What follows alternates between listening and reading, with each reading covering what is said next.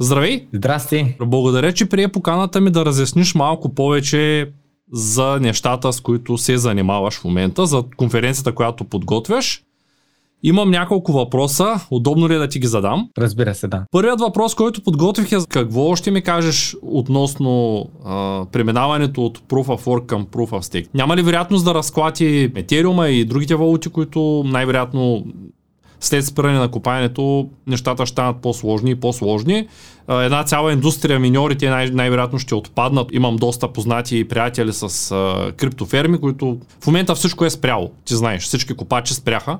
А, как ще се отрази на копаенето, как ще се отрази на цената и това не е ли края на, на Ethereum? Според теб? И не само. Много добър въпрос и много се радвам, че а, ти явно си сравнително на подобно мнение и подобни наблюдения като мен, защото знам, че има някои хора, които нали, ще, са, ще са несъгласни с това, което ти каза и това, което аз ще кажа. Първо ще започна следното нещо, че преди да дойде мърджа, тъй като те го бавиха много време, нали, започна се говори активно на тази тема още 2020 година и се говореше аджаба, нали, Етериум кога ще мине на, на, на Proof of Stake и започна да се казва, е, сега, е, сега, нали, наближаваме много, след 8 месеца. Мина минаха 8 месеца, стана пак след 8 месеца и така нататък. Но ето, че дойде. Ето, че дойде. Най-сетне минахме на Proof of Stake при Ethereum, след пускането на Beacon Chain, който мисля, че беше край на 2020, мисля, че беше хората можеше да заключат по 32 етера и така нататък и така нататък. Те long story short, това, което казваме следното. Очаквахме го. Не е да е дошъл като гръм от ясно небе, знаехме, че идва. И знаехме, че все повече се доближава, колкото и да го забавят заради хиляда един теста и да са сигурни, че веднъж като са мини, нали, няма да има нито чупване на мрежата, защото това ще да бъде пагубно за Ethereum или по-точно ще да бъде голям, голямо а, претакуване и така нататък. В смисъл да, да спънка ще да бъде голяма, ако имаш някакъв фал а, и трябваше нали, да се прави ролбек на блокчейна или нещо такова. Та, евала на всички програмисти, на всички инженери, които работиха върху Ethereum, мина апдейта, деца вика, хората даже не разбраха. Просто мина, всичко си работи, няма никакви проблеми. Така. Сега се връщаме към миньорите. Значи, какво стана с миньорите? Това нещо го говорих а, месеци подред, а, може би година плюс а, в моя канал, че като си мине на Proof of Stake, това, което ще стане е, че изведнъж много хашрейт ще има нужда от нов дом, което какво означава? Абсолютно примерни цифри ще дам, просто като да го сложа а, в перспектива.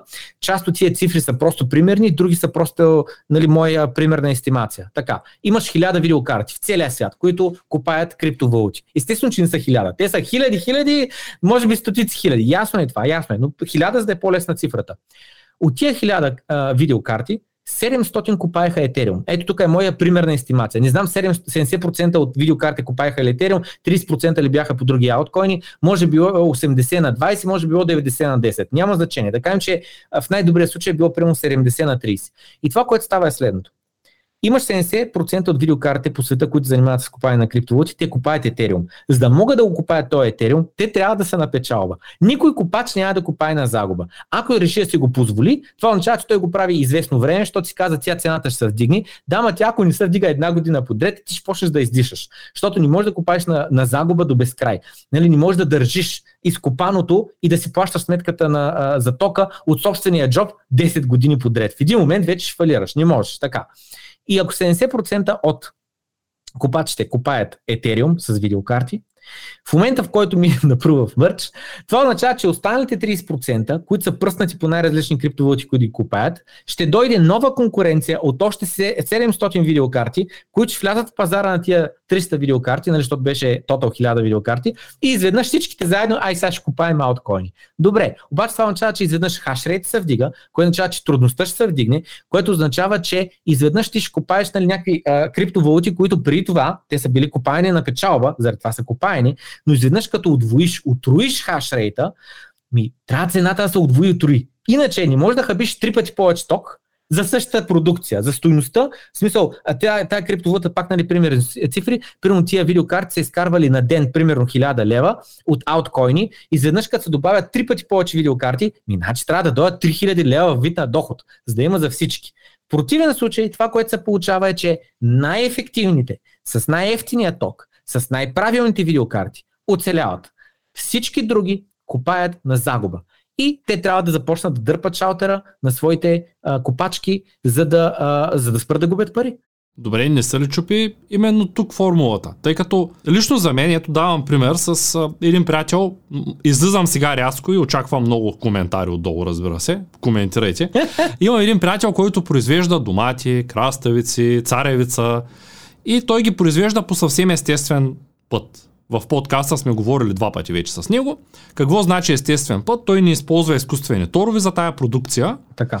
И сега тъй като домати, краставица са реални економически а, единици, хората ги купуват за да ги консумират и тая продукция има повече търсене, отколкото предлагане при него, защото много малко хора произвеждат такава продукция, която не е пълна с изкуствени торове, не е ръсят с разни специални пестициди, които са много скъпи и най-вече вредни. Сега като стана войната в Украина и когато порасна гъста като цена, а, торовите се дигнаха няколко стотин процента. Следователно, неговата продукция поевтиня. Съвсем економически, защото т.е. Неговата, неговата продукция не си промени цената, искам да кажа, докато продукцията на останалите производители, които използват изкуствени торови, започва да скача много, тъй като те не могат без тези изкуствени торови, без специалните пестициди, които използват, и те трябва да продават домата все по-скъпо и по-скъпо. Неговата цена се запазва и тъй като клиентите му са изключително много, той може да се позволи да я вдига, но, но я вдига за сметка на това, че печалбата му расте, тъй като разхода му не, не, не, не се е повишил. Докато в криптото, в момента това, което се случва е, ако ти крадеш ток, ако ти имаш много е, економична видеокарта, ти ще печелиш пари. Обаче, ако много хора влязат на пазара, защото много хора са инвестирали в копачки, то те ще пречат, защото дигат хашрейта, почват да, да копаят, следователно а, наградата се разпределя между повече и повече хора, а няма какво да вдигне цената на продукцията. Докато ако имаме домат и като ти се дигне турта, като ти се дигне пестицида, като ти се дигне водата или тока, като се дигне заплатата, ако домата е бил 5 лева, ти го правиш 6 лева, 7 лева, 8 лева, понеже винаги има някой друг от другата страна, който иска да еде домат, ще не ще, той казва и майната му, ще купя домат или сирене там на по-високата цена, защото трябва да го купя, за да го ям. Трябва, трябва да не може да умре от глад. Докато при криптовалутата няма ли го този проблем, особено с ауткоините, в който м- те за момента нямат никаква полезност. А, всеки втори ден някой ми пише за NFT, създадахме ново NFT, купи си го или пък искаш да кажеш канала. И, и тук нали, въпросът ми фундаменталният е, ако те нямат никаква полезност, а, тока се покачва, а, копаенето стана още по-трудно и по-трудно, тъй като, както знаеш, 70-80%, не знам точния процент, са върху Ethereum и ако Ethereum са, вече, вече са стейква, то следователно отпада всичко на този алгоритъм. Не става ли един така вириж, вирижна реакция, която ще, ще отрепи голяма част от тия валути и тия 20 000 валути, да кажем, ще останат 3 000? Както се случва в книжката на Питър Тил, която често спрягам от 0 до 1, с екон балона, сега да стане криптобалона и да се отидат и тия там всичките, които м- нямат никаква полезност, пък е, реално всичко беше за спекулация до момента. Какво мислиш по въпроса? Много ми хареса този пример, който даде за, за доматите. Не знаех, много интересен. А, и абсолютно да, нали, вдига се цената на изкуствения тор, ма който не го използва, ми то него не го бърка. Реално на него разхода не му се вдига. Айде малко му се вдига разхода поради други причини, там инфлация, малко цената на тока, но главният му разход за тора отпада, просто той го няма. И той може да си позволи да продава по-скъпо, въпреки че на него разхода му за производството не се е покачил. И това ме, наложи, ме наведе на следната аналогия. Коментирахме как, примерно, 70% от всички купачки са купали Ethereum, 30% са купали ауткоини. Идеята, че Ethereum когато на Proof of Stake, това, което става, е, че тези купачки от Ethereum отиват при ауткоините. Това буквално е еквивалента на имаш 70% от а, фермерите, а, произвеждат домати и 30% произвеждат краставици. И да кажем, поради една или друга причина, от утре не може да се произвеждат домати. И единствената реколта, която могат да продължат да произвеждат тия фермери е краставици. Знам, че нали, звучи абсурден пример и така нататък. Ясно, че не работи така света, но просто в, за да го упростим нали, и за да го приложим към фермене от криптовалути, просто това е еквивалента имаш 70% от фермерите домати, 30% краставици, изведнъж домати се забраняват и тия, които са от доматите, трябва да отидат на краставиците. И абсолютно примерно. При това са произвеждани по 1000 краставици на ден, хората и купуват. Обаче следващия момент, като добавиш още 700 фермера, които произвеждат краставици, ми добива изведнъж от 1000 краставици на ден, ще скочи примерно на 3000 краставици на ден. И сега първи въпрос е, има ли на пазара кой да ги взеде тия 3000 краставици? Ако пазара изведнъж не му трябва толкова много краставици, кел файда. Това е първото нещо. Второто нещо обаче е интересно, че при криптовалутите, заради uh, difficulty adjustment алгоритъма, те са така създадени, че не може да вдигнеш продукцията твърде много за твърде дълго. С други думи, това, което става е, че когато се добави нов хаш рейт къмто мрежата, се вдига трудността, изведнъж продукцията изкуствено намаля, почва да се натиска надолу, просто защото скорост, не скоростта ми трудността се вдига и изведнъж тия нови 700 а, а, фермера, заедно с старите 300, които произвеждат краставици, изведнъж както те са произвеждали 1000, скача на 3000 и после обаче започва пада на 2500, на 2, на 1500, накрая пак продукцията пада до 1000. И когато обаче разликата е следната, че когато имаш 1000 фермера, които произвеждат 1000 краставици, за да може всеки един от тях да се храни, да е на печалба от тия фермери, трябва цената на краставицата да се отруи. Ако тя не се отруи, просто всички започват да бъдат на загуба, да фалират един след друг, докато накрая не останат отново правилното количество фермери, които правят нужната продукция, която пазара е готов да купи от тях. Тоест пазара сам ще регулира. Това е положението. Абсолютно. Красотата на свободния пазар. Като много хора ще са разочаровани. Тия, които са мислили да изплащат копачките с копаяни и са смятали колко на ден копаят и в един момент се променят нещата и това изкопаното вече намалява с 30, 50, 70%, те просто ще се ще продават видеокарти на безценица, нещо ще правят друго. Абсолютно. Това се е случвало много пъти, но не е чак такъв мащаб и дори скоро, вчера, буквално вчера имах гости и се обзаложих с един от гостите ми, който много сериозно, той е майнер и той той твърди, че видеокарти няма да поевтинеят, аз твърдя, че видеокарти ще я поевтинеят. На предния подкаст, който го записвахме в а, другия канал с теб, а, там споделих, че търся копачки, много хора се свързаха с мен, на много хора им казах, че много скъпо искат да ми ги продадат и ще почакам още малко, защото очаквах този процес. А, сега надявам се да не ме намразят, но аз мисля, че видеокартите ще продължат да поевтиняват, особено в Европа, стоя недостиг на енергия. Ако някой не краде ток, не виждам как ще излезе на печалба в дългосрочен план. Може би сега все още ам, има някакви валути, които изкарват пари, но ти си прав, ако всичко се обърне на там и се преконфигурира за тези валути, нещата ще станат а, зле за миньорите, не и за тия, които консумират. Тя мрежата може да съществува, особено Proof of Work, тя може да съществува съвсем спокойно, без никакви миньори. Там си има а, има се точки, които поддържат мрежата, както знаеш, и тези точки се съществуват, те са подсигурени. Добре ми, как ще се отрази една евентуална забрана върху криптовалутите? Само за миньорите да спомена следното, че и два миньора са напълно достатъчни, за да поддържат една мрежа работеща. Няма нужда от хиляди, стотици хиляди миньори. Обаче, също време казвам, няма нужда просто да работи блокчейна.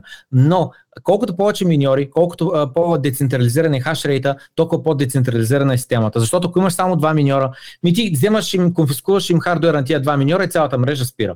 Нали, заради това биткоин и етериум преди да мина Proof of Stake, като има миньори в по цял свят хора, нали, това реално много спомага, защото дори в една държава да забранят копаенето, мрежата продължава да се поддържа от миньорите по останалите юрисдикции, по останалите краища на а, планетата. Значи, на тема забрана на а, копаене, да ти кажа, е, съвсем наскоро един доклад излезе от Европейския съюз. За жалост не го четох, прочетох кратката версия на един приятел, който написа в Дискорда, но общо взето е, е, е, Европейския съюз е направил един такъв доклад доста, как да кажа, положителен на тема криптовалути ще ми отнеме твърде много време сега да отворя Дискорда, да се поразровя, да го намеря, но това, което искам да кажа е, че в Европа към момента последното становище е положително, не е отрицателно на тема, на тема криптовалути. Защо според теб долара се покачва? Защо цената му толкова много се вдигна в последно време? Без значение кой какво работи в момента в България, няма човек най-вероятно, който да не е чул, че долара стигна до 2 лева цена в един момент, че се изравни с еврото, почти се изравни с паунда и така нататък. За хора, които не използват долари в всекидневният си живот, това може би няма чак толкова голямо а, влияние, защото най-много да си кажат, е, ако бях сложил парите в долари, вече нали, щях да съм по-напред, щях сега да мога да ги обърна в левове и да изкарам някой лев нали, на готово. Но за хората, които занимават с международна търговия, доставят от чужбина, използват постоянно долари, долари, те много добре знаят как в момента, като трябва да купиш долари с твоите левове, изведнъж ти излиза по-скъпа сметката. Една от многото причини, поради която и виждаме инфлация а, в България, едната от тях нали, е самия долар. Покрай нали, хиляди една други причини, които нали, да не задълбаваме от рода на нали, какво става с добива на гъста, с Русия, с пайчена и така нататък. Но на въпроса защо се вдига долара, краткият отговор е, защото се вдигат лихвените проценти. А защо се вдигат лихвените проценти? Представи си, че ти имаш дълг в долари и работиш в левове. И да кажем лесни цифри за смятане, имаш 1000 долара дълг. Толкова ти е дълга. Да кажем, че имаш 1% лихва на година. От 1000, 1% е 10. Толкова ти е лихвата. И ти всяка година задължително трябва да се я плащаш. И плащаш 10 долара, 10 долара, 10 долара. И да кажем, че курса на долар към лев е бил 1,50. С други думи, за да си купиш тия 10 долара, ти трябва да дадеш 15 лева. И това за теб е сравнително лесно правиш някаква печалба, 15 лева заделяш, плащаш си лихвичката от 10 долара и 1000 долара твоят дълг, нали всички страни са доволни. Ти си плащаш лихвата и другата страна нали, е доволна, че си има този пасивен доход, ще го нарека. Проблем обаче е следният. Когато се вдигне долара до 2 лева, изведнъж ти трябва да работиш по-здраво, за да можеш да плащаш 20 лева, а не 15 лева, за да си плащаш дълга. Освен това, самият ти дълг, цялата сума, ако си кажеш, о, аз отказвам с тази лихва, не искам да я плащам повече, искам просто да си върна дълга, изведнъж трябва да събереш 2000 лева, вместо да събереш 1500 лева, за да го върнеш този дълг. На въпроса, нали, защо се вдигат лихвените проценти, нали, коментирахме вече, че вдигането на инфлацията принуждава Централната банка на Съединените Американски щати да повдигне лихвените проценти, което от само себе си води нали, до свиване на економиката, свиване на а, кредитирането. Ако по-рано нали, хората са могли да изтеглят а, голям а, дълг на ниска лихва и а, нали, този пример, който давахме с лева, да могат да го обслужат този дълг с а, ниска месечна или годишна вноска, изведнъж просто става по-трудно, което води чисто и просто до намаляване на кредитирането. Виждам, че биткоин съза надолу, и искам ето, да ти ето, отворя една скобка. Камоната биткоина, биткоина ето така, да. Какво според теб се случва? Ние скоро коментирахме с колегите, че а, ние говорим за дефлация при криптовалутата, халвинг, ето виждаш а, Proof of Work а, мина към Proof of Stake, виждаш, че Европа започна да говори все повече, че тези валути, които поставят азотен отпечатък върху азотните вредните емисии, така да го нарека, те ще бъдат регулирани по някакъв начин, може би се опитват да или може би обмислят да ги спрат по някакъв начин законно. Как са обвързани тези неща с биткоина? Биткоина също поевтинява на фона на инфлацията. Това, което се получи е, че през последните 6-9 месеца абсолютно всички активи са надолу. И какво имам предвид? Ако погледнем S&P 500, ако погледнем Dow Jones, ако погледнем NASDAQ, всичко е надолу. Биткоин, Ethereum, Cardano, Shiba Inu, Dogecoin, която искаш криптовалута служи име, всичко е надолу. Да, естествено може да има тук там е една на хиляда криптовалути, нещо дете помпнал, но нали, не е в това въпроса. Като погледнем цялата капитализация на всички криптовалути, яко надолу. Като погледнем цената на акциите, яко надолу. Да, естествено, тук там може да има някоя акция, която леко нали, е пъмпнал поради една или друга причина, но като цяло активът акции, целият зет заедно, всичко е надолу. Другото нещо, което е надолу, са облигациите. Облигациите са а, а, нали, те, те са точно този дълг, който говорихме малко по-рано. А, и защо са сте надолу? Защото идеята е, ако ти, примерно, си подписал договор за 10 години напред, в който ти си дал 1000 долара на заем на 1% лихва и да кажем, че това е било преди 5 години и ти имаш още 5 години оставащи на твоя договор. И сега въпросът е следният. Примерно, ти трябва тия 1000 долара, ти трябва ти днес. Да, но то ти е 5 годишен договор. След 5 години нали, ти изтича а, а, периода, в който ще си получиш парите обратно. Това, което можеш да направиш, да отидеш да го продадеш на второстепенния а, на second hand пазара, на, на то втора ръка а, пазара за вторичен пазар за, а, за дълг. И това, което се получава, че ако отидеш там, всеки един рационален играч на пазара ще ти каже, ма защо да купя твоя дълг, да ми го препродадеш на мене, който е на 1% лихва, при положение, че аз днеска мога да подпиша нов договор на 2 години заключване на капитала на 3% лихва. То реално аз хем заключвам за по-малко кратко време а, а, парите си, отколкото ако купя твоя дълг, който е за 5 години, хем ще получа по-висока лихва. И това, което се получава, че единственият начин ти да си продадеш сега, веднага твоят дълг, е ако го продадеш на дискаунт, с някаква промоция, с някакво намаление. И това, което се получава, че примерно ти си дал 1000 лева заем, трябва да ги дадеш сега за 730 лева, да ги го препродадеш на някой друг. И това означава, че ти на момента си 300 лева на загуба. Това нещо, ако го направиш. В противен случай, чисто и просто трябва да изчакаш, докато ти изтече пълния срок на договора и тогава нали, да си получиш обратно парите. Та, а, връщайки сега вече към биткоин, нали, а, какво е станало с биткоин, всичко е надолу. Облигациите са надолу, те са десетки трилиони, са облигациите. Акциите са надолу, те са десетки трилиони. Към момента последната кула на надеждата е недвижимото имущество, което все още, особено в България, нали, хората виждат, не е а, да има нали, да е паднал с 10, 20, 30, 50% или нещо такова. Но моето лично мнение, което е просто лично мнение, е, че а, имотите също ще паднат и това го виждаме в Съединените Американски щати. Защо го виждаме? Чисто и просто математика е. Преди една година един имот, който е струвал примерно 400 хиляди долара, той днес струва 500 хиляди. Вдигнаха се цените на имотите през последните година-две. Айде две години ще кажа назад. Две години назад, който е било първо 400 хиляди, сега е 500 хиляди. Това означава, че цената на имотите се е вдигнала. Обаче, ти, повечето хора ни купуват с кеш, с пари на ръка имотите. Те и купуват с ипотека. И сега вече трябва да погледнем нещата как стоят от къмто ипотека, ако искаш да изтеглиш 400 хиляди преди една година и ако искаш сега да изтеглиш 500 хиляди. Разликата е, че преди една година лихвите бяха 2-3%. Днес реалността е, че лихвите са 5 до 6%, което означава, че в Съединените Американски щати, а какво се случва там, просто а, после отива по целия свят, вълните на сътресенията там. Та това, което става е, че в Съединените Американски щати в момента налихва от 5-6%, ако ти искаш да изтеглиш а, а, заем а, на, на вноска, примерно от 2500 долара, това, което се получава, че на теб се смалява крайната сума, която ти ще изплатиш, съответно сумата, първоначалната, която те ще дадат за, самия, за, за самата ипотека, за самия имот.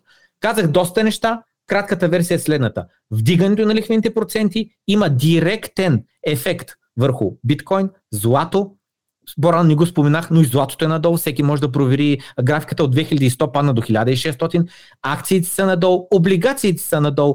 Последното нещо, което ще падне, според мен лично мнение, е имотите. Защо? Чиста математика. Това не е мнение, това не е емоция, това не е, е, ще ми се да паднат имотите. Не, математика е. Вдигането на лихвените проценти води до вдигане на лихвения процент по твоята ипотека. Когато са вдигнали твоята, лихвения процент по твоята ипотека, това означава, че можеш да стеглиш по-малък заем, за същата крайна сума, която ти ще изплатиш. Защото едно е да изплащаш половин милиона 1% лихва, това е равна примерно 350% да изплащаш на по 3-4% лихва. И в края на краища това, което казваме, че имотите аз лично очаквам и те а, да, а, да започнат да падат сега тези месеци. Та на тема купаене, Примерът, който обичам да казвам е следния. Според теб електрическите автомобили замърсяват ли околната среда? Не мога да кажа, тъй като има доста м- данни, които сочат, че са по-голям замърсител от обикновените, но също така има доста данни, които казват пък, че са много екологични. Но аз имам един друг въпрос, по-интересен за автомобилите. А, всички видяхме в големите градове, аз често хоря във Варна, колко пет зареждачки има. А, и си представяме сега, ако една кола средно се зарежда, да кажем, супер съвременна за един час, и ние имаме един град с, като София с 2 милиона жители, грубо 2 милиона, сега закръглени, те са повече, понякога са по-малко, очаква се да са, някой казва, че ще стане по-голям града, други по-малко, зависи как ги борим с съседните села, 2 милиона души, средно има 2 милиона автомобила.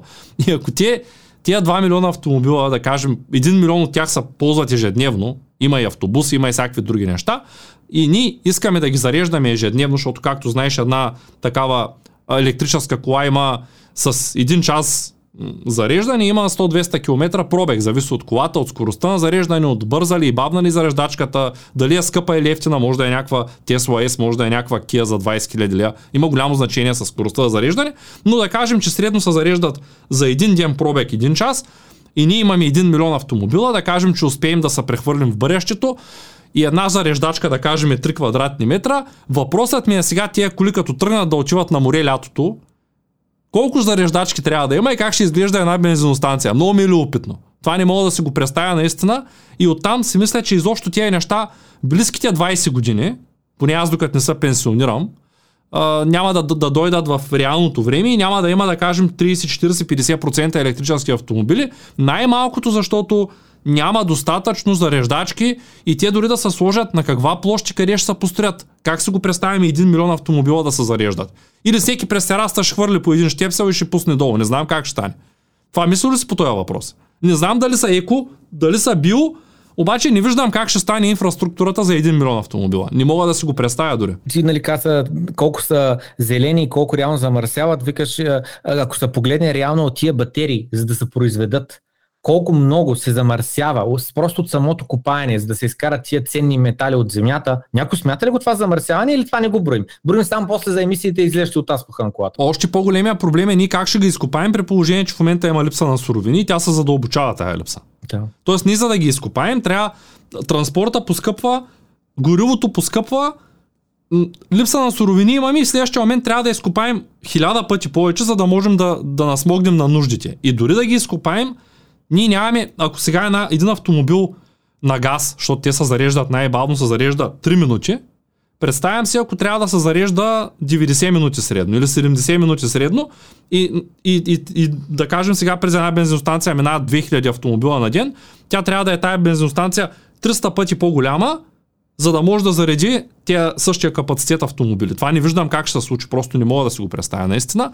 А, хората не се замислят за тези неща. На мен ми хрумна просто тъй като моят автомобил един е на газ и, и хора да се обслужвам газовата и газ сервиза каза, много ми е любопитно, като ги направят зареждачките, искам да ги видя как ще ги сложат нали, в София, примерно 30 хиляди такива или 100 хиляди такива. Нали, как ще стане това нещо, защото и, и тези хора, които в момента пътуват до работа, ти виждаш как е в София, как всичко е изпилено като време, постоянно някой бърза, тези хора ще имат ли времето, тръгвайки за някъде, да, да спрат по средата и да чакат един час защото това се случва. Ако трябва да дойда до София и да се върна днеска, аз трябва да спра в Търново, да стоя един час и после на връщане пак да спра, в Тър... да спра в Търново един час и моя път става от 7 часа, да кажем 10 часа. Това нещо сметнато ли? А, аз не мисля, че ще стане скоро. Това са едни такива имагинерни теории, които просто сме в нищото. А относно замърсяването, а, ние не сме много сигурни още колко, колко ще замърсят. Защото а, откато светува, света откато съществува, ние слушаме за глобално затопляне, което е според мен по-скоро политическо, отколкото реално. Климатикът ти във вас. Да. Той замърсява ли околната среда? Най-вероятно замърсява околната среда. Не мога да кажа как. На теория би трябвало само да премества газ и да премества температурата. На определен принцип с преместването на фирона се мести и температурата, но на практика все пак консумира енергия. Тая енергия, тя не е екосъобразна, някой трябва да а, изкопае уран или пък да запаля въглища, м- така или иначе е свързано с консумация на енергия. Всичко, което е свързано, замърсява. Точно така. Моето мнение е, че не е въпросът до консумацията, ами до това как е произвеждаш тази енергия. Защото наистина може, примерно, а, било то с, а, с соларни панели, било то а, а, в момента съвсем скоро гледах един а, клип, който беше на тема от, а, от вълните в океана, но ново устройство, много интересно направено, което нали, хваща просто тия големите вълни, огромните вълни в океана и ги превръща нали, от кинетична движение, а, енергия от движение и ги превръща в а, а, а, така, електрическа енергия. Та, а, и това, което казваме, че много е важно как се хваща тая енергия, откъде я хващаш, от водопад ли я хващаш, от какво я хващаш, нали. И аз съм съгласен с теб, нали, идеята, че ми то не е само до това, въпрос е самото устройство, как си го произвел, какви материали има в него. Общо, всичко замърсява. Всичко. А всеки един консуматор, било в твоята прахосмокачка, знаеш как е произведена и така нататък. Та, на тема биткоин и предимството му на него, и хората просто не го дообмислят това нещо, е следното, че той е подвижен консуматор. Примерно, твоя климатик не можеш да го преместиш на 100 км от твоята къща. Той задължително трябва да бъде в твоята къща, не само там, ами задължително в точно определена стая, защото не искаш да отопляваш. Абсолютно също и с твоя телевизор. На теб не ти върши работа в туалетната или в банята, не бе на теб ти трябва в хола твоя телевизор. И съответно този консуматор на електричество той е неподвижен. Ти избираш мястото и след това закарваш там консуматора. При биткоин уникалното е, че е подвижен консуматора. Хващаш едни биткоин копачки, слагаш ги в един контейнер, шипинг контейнер и го захарваш където ти кажат. Където ти кажат, че има енергия, която остава неизползвана. А, идеята е следната. Грида, мрежата, електрическата мрежа, тока, който минава през нашите апартаменти и по всичките а, жици между градовете и в градовете, електричеството, което е достъпно там, е повече, значително повече от това, което консумираме. И въпросът е защо? Защо има дали, повече електричество, което просто става похабено, отколкото консумираме? Ами къде има резерва, като да може нали, това електричество, аджаба, ако потрябва повече, поради една или друга причина, в 8 часа вечерта хората влизат да си вземат душ, готвят, не знам си какво, тогава ти е връхната точка на а, консумация. Обаче, примерно, точно в обяд или ранен след обед, ми никой не готви, никой не знае никой не заваря и съответно нали, консумацията пада. Та биткоин това, което дава възможност е да вземеш ни копачки, да ги закараш където ти кажат, да ги стовариш там и да копаеш когато ти кажат. Защото на цялата планета, като имаш копачки, хашрейта ту е повече в Китай, ту е повече в България, ту е повече в Штати, ту е повече в друга държава и така нататък. Защо? Защото копачките са вързани към грида в момента, в който има най-голямо процент неизползвана енергия. Примерно от 100% капацитет, когато падне на 50%, останалото е безплатна енергия, защото тя така иначе е произведена, няма кой да я консумира и просто се заминава.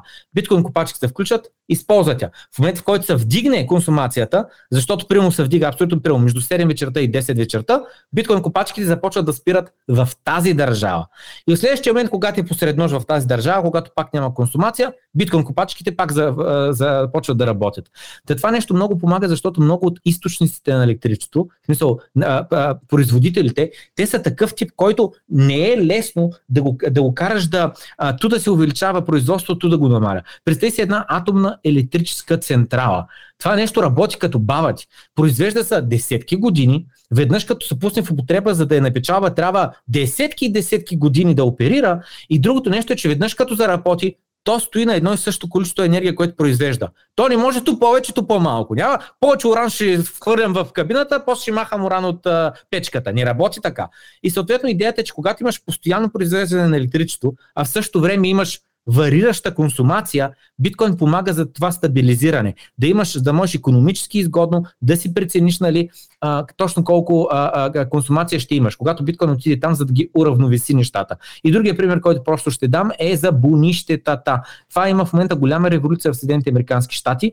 Копае се биткоин от бунища. И сега въпросът е как копаеш биткоин от бунища. В бунищата с органичната материя се из, а, изхвърля метан в атмосферата. Просто така работят бунищата огнищата. Започват се разлагат нещата, отделя се метан и то отива в, атмосферата.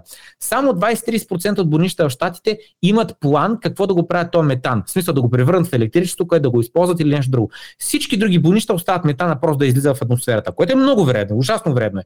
И това, което правят е биткоин копач подписа договор с тях и казва, аз ще изградя тук, травопоста, аз ще направя а, така, че този, а, тези, този метан да го превърна в електричество и да го консумирам, за което аз ще дам пари. Той човек е нямал доход, никакъв от това бонище. В следващия момент идва някой, който му казва, аз ще дам пари, просто ми дай да ти ползвам метана, който иначе ти го изхвърляш. Той за теб е букук. Та тези два примера, това, което искам да кажа е, че биткоин вреди ли на околната среда? М- може би. Биткоин може ли да помага на околната среда? Без съмнение. Това е добра теза като каза Букук и, и Америка се сетих а, преди години, може би преди 15 години, четох една книга за, за Белгия и там четох, че как са решили проблема с заледяването по пътищата, а, преработват Букука да не мирише при гниене. Знаеш, че всяко нещо гние, което е биологично. Биологичните отпадъци ги преработват да не миришат след което ги постилат като основа на магистралата и върху нея строят магистрала, но асфалта е малко по-различен – той асфалта им не е плътен, ами е някакъв по-фибро. И по този начин, когато този букук е положен преди строежа на магистралата, той в продължение на десетки години се разлага постепенно, без да мирише. При разлагането отделят топлина и така отопляват пътищата си и те не се заледяват през зимата, което е доста гениално. Тоест, първо решаваш проблема, това е преди десетки години, което се е случило. Първо решаваш проблема с буклука и после решаваш проблема с заледяването на магистралите. Та, има доста развити страни, които имат решения, има и доста развитие, не точно развитие, а доста страни, които нямат решения на този проблем и те просто трупат, трупат, трупат букуки, свърлят в океана, чудят се вече какво да го правят. Надявам се, че не само биткоин, ами като цяло всички държави ще се обединят в това начинание да започнат да изчистват света. Защото до толкова сме го замърсили, че няма никакво значение коя е следващата валута, По-скоро има значение дали следващите 20-30 години хората ще се осъзнаят и ще започнат да мислят в тази посока. Защото колкото и пари да имаме в крайна сметка, ние не можем да едем буклук, не можем да спим върху буклук и няма да оцелим дълго, ако нямаме вода, да кажем, че течаща питейна вода. А нещата вървят на зле. Но това се отклонява тотално от темата. А, тоест ти, ти твърдиш, че биткоин миньорите просто ще ги преместят там, където им е по-изгодно, ще намерят други възобновяеми източници и мрежата ще продължи да съществува. Няма по никакъв начин да се отрази върху мрежата в дългосрочен план. В дългосрочен план, според мен, ще се намери начин така, че да не се хаби енергия, ами да се направи така, че никаква енергия да ни бъде похабявана. Без значение дали това идва от букуци, дали идва от атомни електрически централи, които просто трябва да произвеждат едно и също количество целодневно, докато консумацията не е, дали а, ще идва от океана енергията и така нататък. Няма никакво значение. А, днеска аз съм съгласен, по принцип дали има следната теза, че а, а, примерно тая енергия може да се използва за друго. Така си мислят някои хора, но просто реалността е, че не е вярно. Uh, най-ефтината енергия е тази, която остава неизползвана и хората просто имат грешна представа колко електроенергия се произвежда, която остава неизползвана. Та, а, а, моята теза е да, че в дългосрочен план а, биткоин аз го виждам, за да може да работи на най-ефтината енергия по целия свят, а не само в България или Штати или в Германия или някъде другаде, то задължително трябва да бъде само единствено там, където има енергия, която просто остава, няма друг начин по който да я хванеш. Защото, примерно, ако имаш енергия от вулкан, ти няма да построиш един град до вулкан. Този вулкан не го знаеш, ако вземе, че гръмне, колко милиона хора ще починат. И заради това нали, не строим градове обикновено до вулкани, говоря до активни. Но ако има начин да изтеглиш нали, енергия от този вулкан, служи копачките там. В най-лошия случай едни копачки ще бъдат заляти. Голямата работа. Можем ли да кажем, че тогава ще има дефлация при криптовалутите или по-скоро и там има инфлация, като навсякъде другаре? Първо, за мен има голямо значение какво точно има предвид човек прот инфлация и дефлация. Какво има предвид? Нали? Обикновено, е, очевидно е, нали, еди си какво си има предвид, но не е така. А, инфлация преди години а, говоря преди 2000 години, примерно, не се е имало предвид цените да се вдигат. Това, което обикновено сега имаме предвид, когато кажем инфлация. Инфлация е било увеличаване на паричната маса. Тези две неща може да корелират, но не е задължително да се движат с една и съща скорост. Което какво означава? Цената на хляба може да стои сравнително една и съща, въпреки че ти увеличаваш парите в циркулация, с продължение на години ги отвояваш, отроляваш, очеряваш и с цената на хляба много по-бавно расте. Защо? Защото имаме технологична дефлация, което означава, че един хляб днес се произвежда много по-лесно, с много по-малко ресурс, много по-малко часове работна ръка, отколкото примерно преди 50 години. Просто не сме имали такава автоматизация, не е било нали, толкова и компаниите не са ни били толкова големи, и гемиота ни не е било толкова развито, хиляда е една причина. Но това, което казваме, че инфлация, ти казваш, при криптовалутите имаме инфлация или дефлация. А, при биткоин имаме инфлация, защото постоянно принтираме нови биткоини. На всеки 10 минути имаме нов блок, който добавя още биткоини в циркулация и те се увеличават, и те се увеличават, и те се увеличават. Но увеличаването на цените на, на броя биткоини вътре в тотал, нали, колко биткоини има в циркулация, вече е много, много малка инфлацията. В момента е нещо рода на 2-3% на година. Докато в същото време, какво става с цените, особено в България? Ми те скочиха с по 20, 30, 40% последната една година. Буквално. Една пазарна кошница, преди година, преди две. Котиш в един магазин, без значение кой ще бъде от българските големи а, марки. И купиш картофил, рис, хляб, олио, зеленчуци и така нататък, плодове. Ами в момента за същите пари най-вероятно можеш да купиш половината кошница. И сега това е реалността днес къмто лев, а след това, като видим, че и биткоин е падал с 70% къмто лев, нали, спрямо преди една година, да речем грубо, това, което се получава, че инфлацията в биткоин нали, е 500%, примерно 600%, което нали, заради това казвам, че има значение какво си има пред под инфлация увеличаването на циркулацията или падането на, на, на, на цената, нещо измерено в фиатна а, валута. Та, при биткоин падали са цените 70%. При акциите падали са цените с по 30-40% към долара. При златото от 2100 до 1600, колкото там е паднало, 10-15%, не знам точно колко, да не го смятам в момента. След което облигациите, те паднаха с 30%, а там говорим за много трилиони. Там говорим за десетки трилиони долари, които 30% примерно от 20 трилиона са 6 трилиона. И стрито богатство. Криптовалутите, всичките, не само биткоин, всичките взети заедно днес са 900 милиарда. Ако всички всички утре ударят нула, ама всички реално ще загубят само 900 милиарда. Това не е дори, дори 1 трилион. А в момента ние сме изтрили много трилион. Мисля, че беше 12 трилиона тотал. Цялата сума, която сме изтрили от облигации във вид на, на богатство. Така че криптовалутите са една малка капка от морето на финансови активи, които нали, включваме отново само да ги спомена. Кеш, пара на ръка, злато, имоти, акции, облигации. Тези пет. Добре, а защо не пука, че облигациите ще паднат? Представи си, че ти си една финансова институция, която взема пари, вноски за пенсии. Те могат да ги инвестират тези пари по редица начини. Но едно от нещата, които те задължително правят, е да купуват облигации. И отново, облигацията какво е? Чисто и просто договорни отношения за дълг. Аз ти дадам 1000 долара, подписаме 10 годишен договор и ти след 10 години трябва да ми върнеш 1000 долара. Освен това обаче, през тия 10 години, всяка година ти трябва да ми кихаш по 10 долара, 10 долара, 10 долара, толкова ти е лихвата. И сме го подписали този договор. Та, в момента облигациите падат, обяснихме защо, защото се вдигат лихвените проценти. И старите договори, подписани на по-низки лихвени проценти, се обесценяват, защото никой не ги иска. На загуба ще си, ако ги купиш тях, вместо да подпишеш нов договор. Та защо трябва да ни пука, че падат? Защото миналата седмица в Англия, в Обединеното кралство, Централната банка се намеси на свободният пазар. Един от пенсионните фондове беше на път да фалира. Това означава, че някакви хикс на брой хора, англичани, да останат без пенсия. Буквално да им заминат пенсиите. Това ще, ще се случи, ако Централната банка на Англия не реши да скочи, да се намеси и да изкупи хикс на брой облигации, за да може да създаде дъно на цената. Коментирахме как биткоин пада, Биткоин никой не го спасява. Нито една централна банка не се намеси, ей, биткоин нападна до 20 хиляди, дай да се намесим, да купим биткоини, че да създадем дъно. Никой не се намесва. Там е истинският свободен пазар.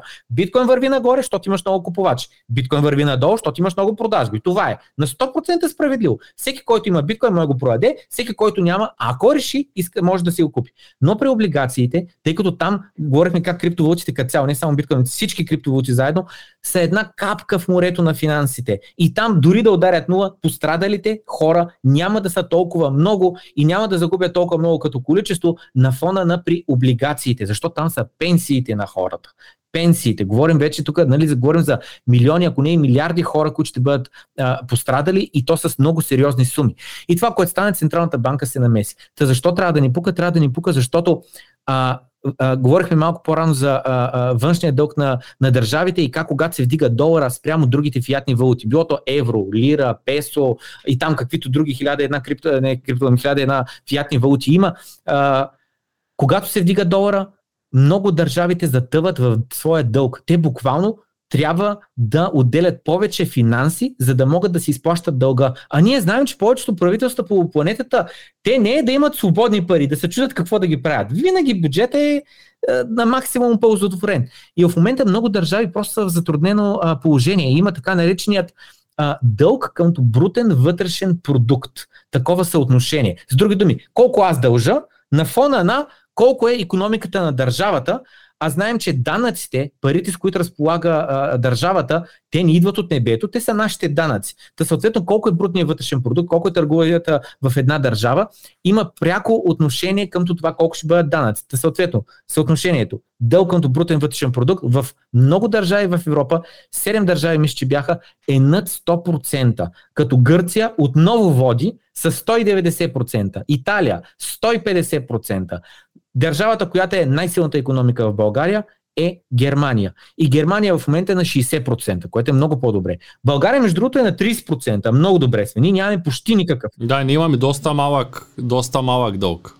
Да, да не кажа, че е най-низкия в Европа, доколкото съм наясно. Да, да. Реално много а, финансово, как да кажа, отговорни сме един вече използвам а, думата. Не сме вземали дългове, които а, после нали, а, да, да купаят економиката. Та, това, което каза нали, на въпроса, защо трябва да ни пука, а, че облигациите падат, защото там са пенсиите на хората, защото те са реално старият дълг, а, който а, това му е цената на, на свободният вторичен пазар, но този дълг си стои и той се е на пълната стойност, което означава, че Италия, колкото дълг има в долари, в момента ще им е по-трудно да го изплатят, защото те са в евро и съответно трябва нали, да закупят долари на по-висока цена. Едно е еврото към долара да е, примерно едно евро да е равно на 1,3 долара, друго е едно евро да е равно на 1 долар. Изведнъж нали, 30% по-скъпо ти струва. Много повече евра трябва да дадеш.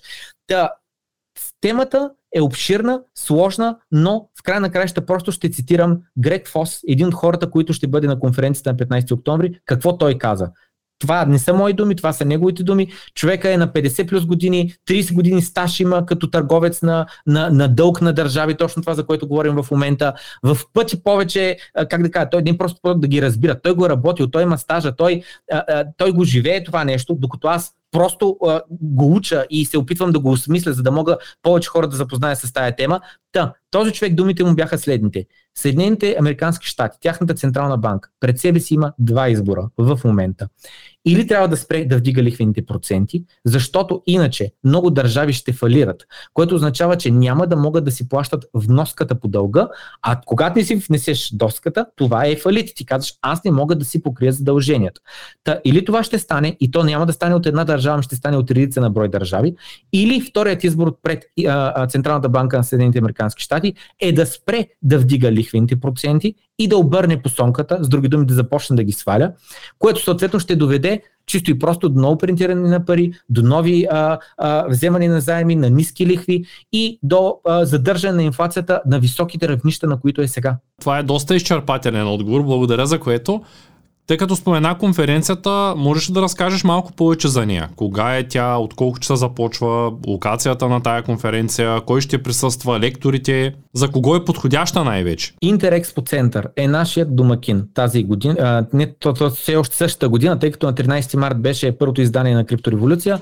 Разликата между предната и сегашната конференция е, че предната беше изцяло на български язик, 8 лектора, всичките българи. Този път обаче ще бъде на международно ниво, изцяло на английски язик всичко казано на сцената, но с превод, симултанен превод, което означава, че имаш двама преводачи, стоящи в кабинка, чуват какво се случва на, на, на сцената и те го превеждат в микрофони, което после който има слушалки, слуша нали, българският превод. Та, а, предния път 8 лектора, целодневна програма, сега пак целодневна програма, но с разликата, че 9 от 12-те лектора са чужденци. Имаме от Германия, имаме от Австрия, имаме няколко от Штатите, имаме няколко от Канада. Тези хора са от типа хора, които а, когато правят нещо, те го правят, защото смятат, че е важно, защото искат да го направят, а не защото, примерно, а, как да кажа, да, да го правят за пари. Тия хора са хора, които не можеш да ги привлечеш, като им кажеш, ще дам хиляда долара, примерно, на ден, ако ми дойдеш на конференцията. С пари не можеш да ги привлечеш. Единствено можеш да ги привлечеш, защото, примерно, се познавате, или защото искат да направят услуга, или защото, примерно, виждат усилия и виждат, че наистина ще, а, как да кажа, ще помогнат много със своето присъствие. Това, което коментирахме до сега за как да кажа, за националния дълг, за какво се случва на макроекономическо ниво с а, цялата фиатна система, е една от темите, които ще се дискутира, но не е единствената. Общо ще бъдат четири панелите, дискусионни панели, което означава, че четири човека се качват на сцената и коментират а, заедно определена тема. Преди част от тях ще има кратки презентации, които просто да, как да кажа, да, да, да сложат сцената, да, да оставят нали, някакъв фундамент, ня, ня, основи, а, от които нали, да започне а, дискусията. Та едната а, от презентациите ще бъде биткоин идеята, където просто ще се коментира, добре, ако нямахме фиатни валути, ако нямаше възможността да се принтират нови пари от нищото, защото ти по-рано, когато пита, нали, сега постоянно, последно съответно биткоин инфлационен или дефлационен е, ми в момента е адски инфлационен, защото цената му пада къмто стоки, остай къмто долар, просто къмто стоки. Нали, един, един хляб, примерно, ако е бил преди, примерно, 2000 сатоща, сега е 5000 сатоща. Нали? С други това е адската инфлация. Така. А, в същото време обаче, а, нали, а, правилата на играта, правилата на протокола на биткоин са такива, че никой не може от нищото да принтира нови биткоини, задължително трябва да ги а, изкопаеш. Което ми напомня, после може би да се върнем точно към тази тема, която ти каза много интересна за забраната за копаене в Европа, дали има такава възможност и така нататък. Това съм си го записал да те попитам, но нека първо да довършиш за конференцията. Да, да за конференцията това е една от темите, през които ще мини просто биткоин идеята, ако сме на, ако сме на такава валута, в която няма инфлация в вид на принтиране нови жетони, ще ги нарека в обращение, какво би означало. Та тази лекция комбинираме заедно с още една, която е биткоин социалната мрежа, където просто се а, коментира в Австрия, Германия и а, а, Швейцария а, какво, а, а, как да кажа, как хората а, работят заедно върху това биткоин в тези три държави да продължава да се развива. Тъй като имаме а, редица на брой стартъпи, редица на брой хора, които а, а, програмиста, които безплатно работят върху биткоин а, а, протокола и така нататък. Та тези неща как влияят върху адопцията на световно, а, на световно ниво, като започва всичко от Австрия, Германия и Швейцария, нали, конкретно за тяхното а, движение. Това е един панел. Другия панел ще бъде на тема биткоин монетарната мрежа. С други думи, в момента а, който нали, прави а, международни преводи, много добре и който ползва международни такива финансови институции, много добре знае примерно за лимитите. Аз ползвам съвсем отскоро, а, примерно на TransferWise карта, ползвам на Curve карта а, и това са такива нали, финансови институции и там имаш лимити, примерно до 2000 лева на, на месец. То хубаво, обаче аз ако искам да използвам повече от 2000 лева на месец, какво правя? Нали? Та такива лимити, които примерно при биткоин блокчейна не съществуват. Там може да използваш колкото биткоина имаш, нали? толкова имаш, толкова може да използваш. И а, другия, нали, другия другата презентация, с която ще го смесим това а, нещо. Едната е биткоин монетарната мрежа, а другото нещо е Биткоин в критична ситуация. Ейми Кар ще дойде от Штатите. Тя е а, такъв журналист, който е ходила в Украина сега по време на войната и тя е видяла със собственици очи какво става, когато финансовите институции спрят да работят, банкоматите спрят да работят, хората нямат доверие вече на кеша, защото предпочитат хляба пред кеша и така нататък. И ще се завърши на такъв разговор на тема просто пари без граница, пари без а, а, да имаме ограничения дали ти си в България, дали си в Штати и така нататък, просто да могат да ти пътуват с а, скоростта на светлината. И другите два а, а, панела, нали, тотал са четири дискусионни панели, единият така, че този е на тема макроекономика и сегашната виятна система, а другият е на тема институционални инвестиции, което означава големи компании, които имат огромни резерви от пари в брой, които наливат част от тези пари в биткоин. Нали, MicroStrategy е най-големия пример и така нататък, но не са единствените. И, и ще се коментира за това защо е важно държави, а не да, държави ми компании да закупуват биткоин. И тъй като споменах нали, държави, Ел Салвадор е първата държава, към момента все още, минаха вече близо две години. И доколкото знам, все още е единствената държава на планетата, която да е казала, аз ще закупя с резервите на, на държавата, ще закупя биткоин. Та въпросът е, може ли да се очакват други държави да закупуват биткоин и ако да, защо?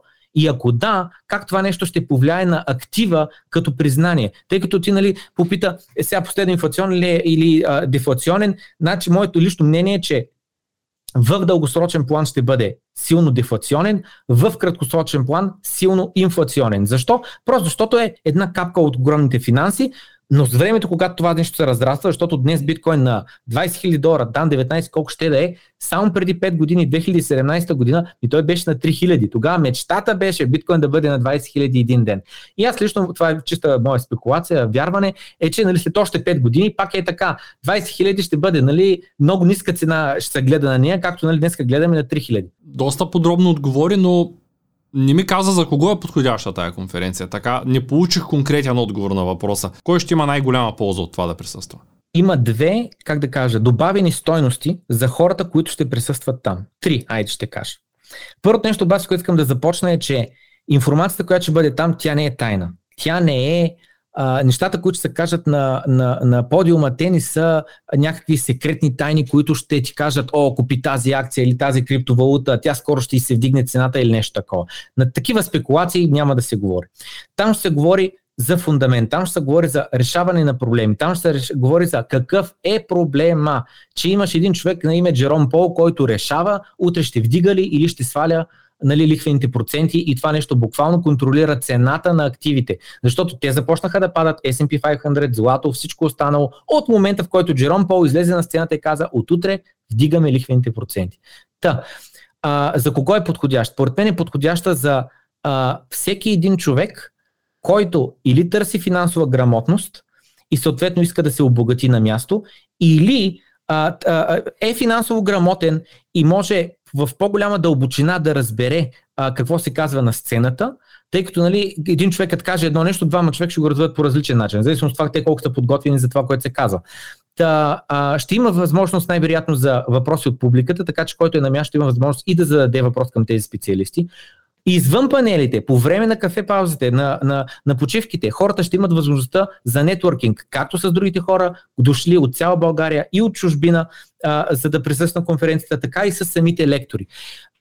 Та, на тема ползи, аз лично казах, че са три неща. Едното е, чисто и просто нетворкинга, да срещнеш другите хора. Другото нещо е, аз обичам така да го казвам, нали, да пишем история. С други думи, да, да имаме възможността да създадем една конференция, която в България просто тези хора, както казах по-рано, ти с пари не можеш да ги привлечеш. Не можеш да ми кажеш, ще дам 1000 долара, че и 5000 долара. Надник, нали, да дойдеш да говориш на моята конференция. Той, ако дойде, той ще каже, идвам, не ти искам парите, ще дойда, защото съм решил, че трябва да, да, да дойда. Та това нещо наистина ще бъде пишена история, защото тия хора, според мен, веднъж като дойдат сега в България, повече скоро аз не ги очаквам да, да дойдат. Но трето, което за мен е най-важно, е чисто и просто възможността а, да се осмислят, да се разберат, да се схванат. А, тези, според мен, сложни теми, които обаче, а, а, как да кажа, ако никой не мисли за тях, ако никой не действа на тях, ние, ние ще продължаваме чисто и просто да сме зависими на 100% от институции, които в момента има шанс да загубят нашите пенсии, институции, които във всеки един момент те решават цената на парите да бъде по-голяма или по-малка с дигане или сваляне на лихвени проценти, което според мен е чисто и просто една корумпирана система, която трябва, трябва да се смени. Добре, благодаря за изчерпателния отговор. Ще има ли запис на конференцията? Ще има запис, ще бъде пуснат публично, напълно безплатно за всеки един човек, който няма възможността да дойде на място в София на 15 октомври. В 9 часа започва сутринта чекирането на хората, да им се раздадат баджове, да се запознаят, да се срещнат. Започва първата лекция, след което към 10.30-11 мисля, че беше първата почивка, където хората вече е време за нали, първа кафе пауза, после идва следващия панел, обяд, следващ панел, последна кафе пауза и след последния панел вече а, а, затваряме врати. За записа просто искам точно и това да кажа. Целта ни на конференцията е да може тези хора да ги привлечем и след което максимално много хора просто да разберат, да осмислят. Защо тези канадци, американци, австрийци, германци, холандец сега виждам, че е единият човек, поляк е единият човек, идват от чужбина до България. Не го правят за пари. Заради друго го правят. Та, първият човек е Джеф Бут, който е предприемач, технически лидер, автор на The Price of Tomorrow книга. Грег Фост, експерт на облигациите и а, търговия на дълг. Той е точно от тия хора, които а, а, търгуват външен дълг. Какво означава, че го търгуват? Означава, че гледат абсолютно примерно. А, пример давам, защото това ще е неправилен пример, че Турция, примерно, дълга в момента много му е паднала цената, а той си казва, това е абсурдно, да е толкова ефтин техният дълг, защото той е много убеден, примерно, че те ще си върнат дълга и заради това той казва, аз пък ще го купя. Себен Ватралов, който повечето хора в България го знаят, интернет предприемач, съосновател на Грабо и GPME. Николай Делчев, който е консултант, Натали Брюнел, която е полско-американска медийна личност, разследващ журналист, водещ на подкаст и преподавател. Нуц Ван Хом, който той е холандеца, автор на всичко разделено на 21 милиона. Джонс Бихари, който е биткоин разработчик, основател на биткоин дизайн. Пьер Корбин, който е писател, режисьор и продуцент на филма The Great Reset, The Rise of Bitcoin, който обра доста, доста награди. Джеймс Лабиш, който е хедж фонд менеджер. Николас Илч, който е финансов журналист, лектор на, а, а, а, от а, Виена. Давид Бонев, който е съосновател на Bonex. И двама човека, които все още не са публикувани в нашия а, сайт, които са Ейми Кар и а, а, Джереми, които са а, от Германия и от Штатите отново. Еми вече споменах. Джереми е разработчик, който работи в IBEX Mercado компанията, която се занимава с Lightning Network. С други думи, биткоин програмиране, тази ще го кажа, но въпросът е, че те са от тези хора от индустрията, които наистина имат поглед над кой друг се интересува, кой подписа договор с тях, защото в момента ние, нормалните хора, нямаме поглед. Просто нямаме поглед. Ние сме си в нашия живот. Ходим си на работа, плащаме си найема, прибираме се вечерта, гледаме нещо по Netflix и това е.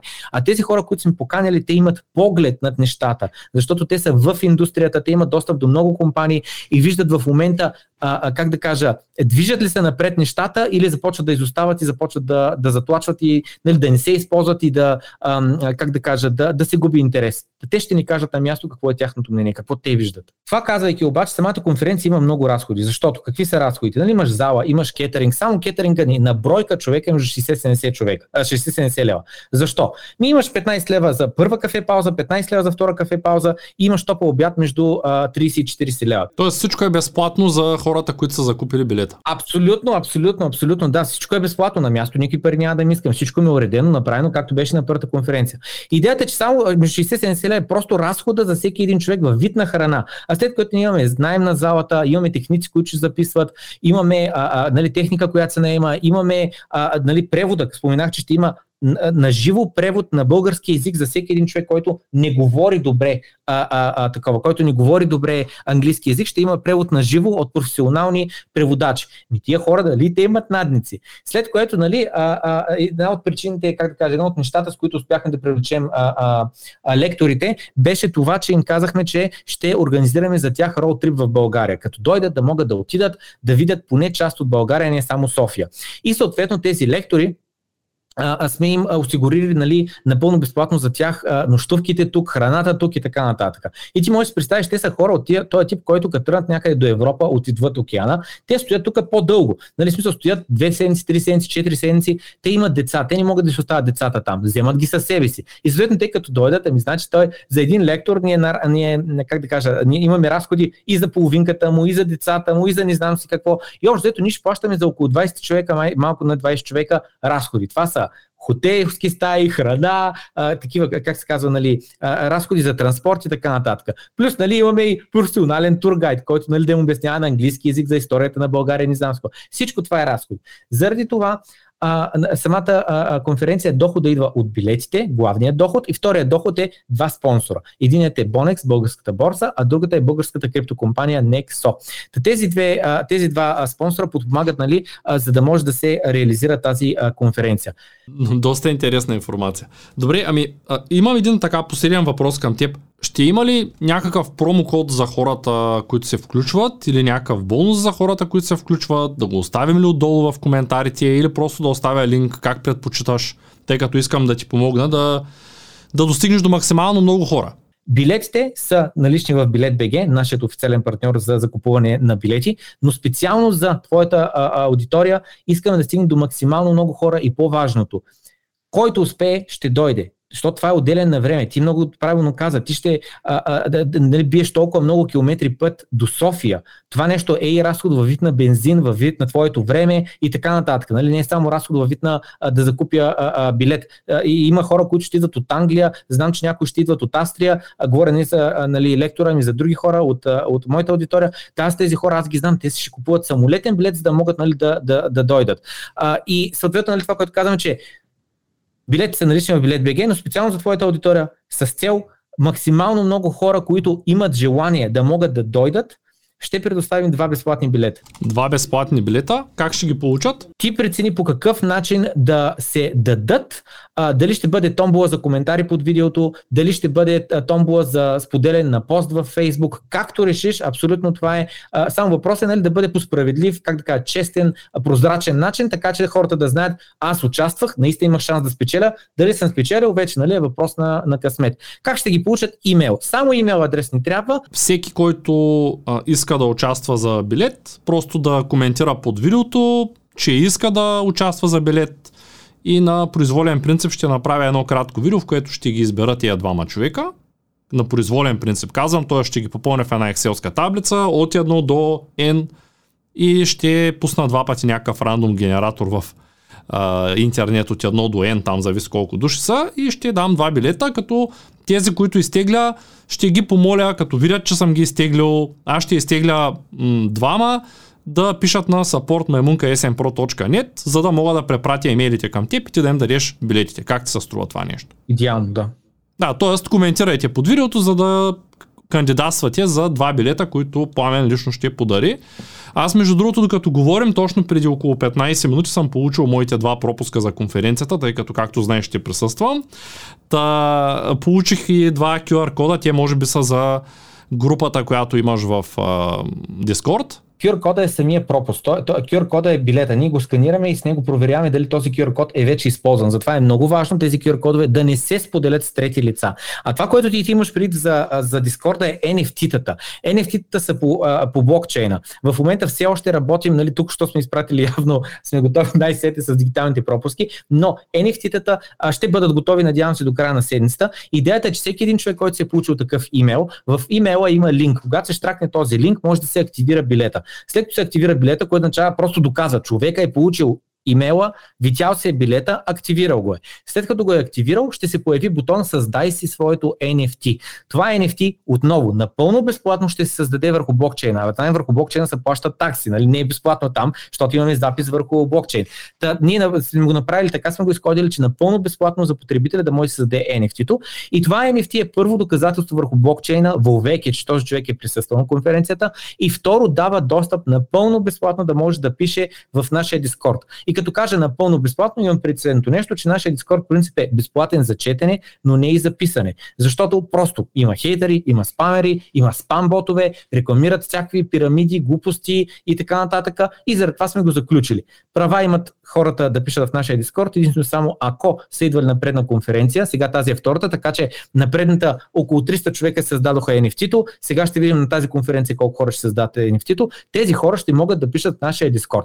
Както и, разбира се, патреоните, които нали, подкрепят канала, те също имат достъп до а, Discord. Тоест, всеки може да се включи на 15 Интерекспо, а, освен линка към конференцията, ще сложа и линк към някакъв хотел наблизо, който ти ми препрати, в който може би ще отседнем а, който по телефона сме да твърдя, че дава добра цена, но може да проверите и цената в Booking, тъй като аз проучвайки за хотела, реших да погледна в Booking и намерих по-добра цена, така че а, най-добрият вариант е проверете в Booking, Обарете се по телефона, ако искате да отседнете там и ще се видим на конференцията. Благодаря ти много, че отдели така доста време. Аз очаквах, че няма да имаш много време преди конференцията. За моята аудитория ще подготвим едно видео за твоите фенове и ще пуснем целият материал в канала и ще изпратя един а, имейл на цялата си аудитория, за да мога да те подкрепя и да видя дали ще мога да бъда полезен с това, да намеря хора, самишленици, които искат да научат повече за криптовалутите, тъй като предния път не можах да присъствам, но пък гледах конференцията на запис в YouTube и беше доста интересна. Мисля, че сега ще бъде доста по-интересна, защото и лекторите са чуждестранни и най-вероятно ще бъде повече като продължителност. Той самия запис беше, ако не се лъжа, около 4 часа. Сега е цял ден. Тоест самата конференция ще бъде повече време. Значи и тия предния път беше цял ден, просто ни куцаше организацията във вид на как да вкараме обратно хората в залата, забавяния и тем подобни неща. Просто ни беше за първи път, нямахме опит и съответно, нали, трудно е, нали, 400 човека ги накараш, ай сега влезте, ай сега излезте и така нататък. Вече с малко повече опит имаме идеи как да ги решим определени проблеми, имаме идеи как, нали, предния път а, започнахме, започнахме с половин час закъснение заради проверяване на баджове, не знам с какво, но знаем какво ни забави. Този път този проблем ще бъде решен, ще си започнем на време, надявам се и така нататък. Така че а, записа най-вероятно ще бъде този път, да, малко по-дълъг, 5-6 часа ще бъде, а, като а, нали, а, в записа това, което си гледал, нали, самите лекции, да, те, те бяха добри, те сложиха един страхотен фундамент за всички хора, които не са запознати с криптовалути. Там ти си видял записа, нямаше Мун, Ламбо, биткоин, 2 милиона, 5 милиона. Не, не, просто говореше за проблемите и за какво точно, каква е идеята на криптовалутите. Та, а, и съответно, нали, това, което искам да кажа е, че а, този път нали, с извинение към лекторите от предната конференция, но да, очаквам да е просто по, как да кажа, още по-интересна, още по, с повече стойност, просто защото тия хора а, са хора наистина, как да кажа, с повече опит, с повече а, познания, с повече поглед от високо над какво се става, какво се случва изобщо. Та, Целта на събитието е да достигне до максимално много хора. Ти каза, нали, преди конференция, е, очуден, че нали, имаш толкова а, а, време. Важни са темите. Трябва да се изговорят. Няма кратка версия. Няма как да се каже с две думи. Просто трябва с достатъчно думи да се каже, да може да се обясни добре. Ще се радвам, че ти ще дойдеш и ще можеш на живо да видиш лекторите, да чуеш лекциите и да се запознаеш с много а, самишленици, както и, нали, се сещаш, всички хора, които са там, те ще са качествени, дейни хора. Щом са отделили от времето си, от личното си време, за да дойдат, от финансите си, да могат да дойдат нали, на място и а, да подкрепят това начинание, да подкрепят държавата. Защото отново, чувал ли си до сега за биткоин конференция в България с международни а, лектори на а, нали, такива, а, такива имена? Аз лично биткоин конференция, някой така да е брандирал, не съм чувал, освен 2013-2014 година, ли, която точно се пада на а, а, Белев е организирал тогава, но тя е била доста нали, по-малка като мащаби и така нататък и не е имало нали, такива лектори и такива гиганти, би ги нарекал, в, в криптоиндустрията. Благодаря. Благодаря за включването и ще се срещнем скоро. Благодаря ти и аз, ще се видим на 15.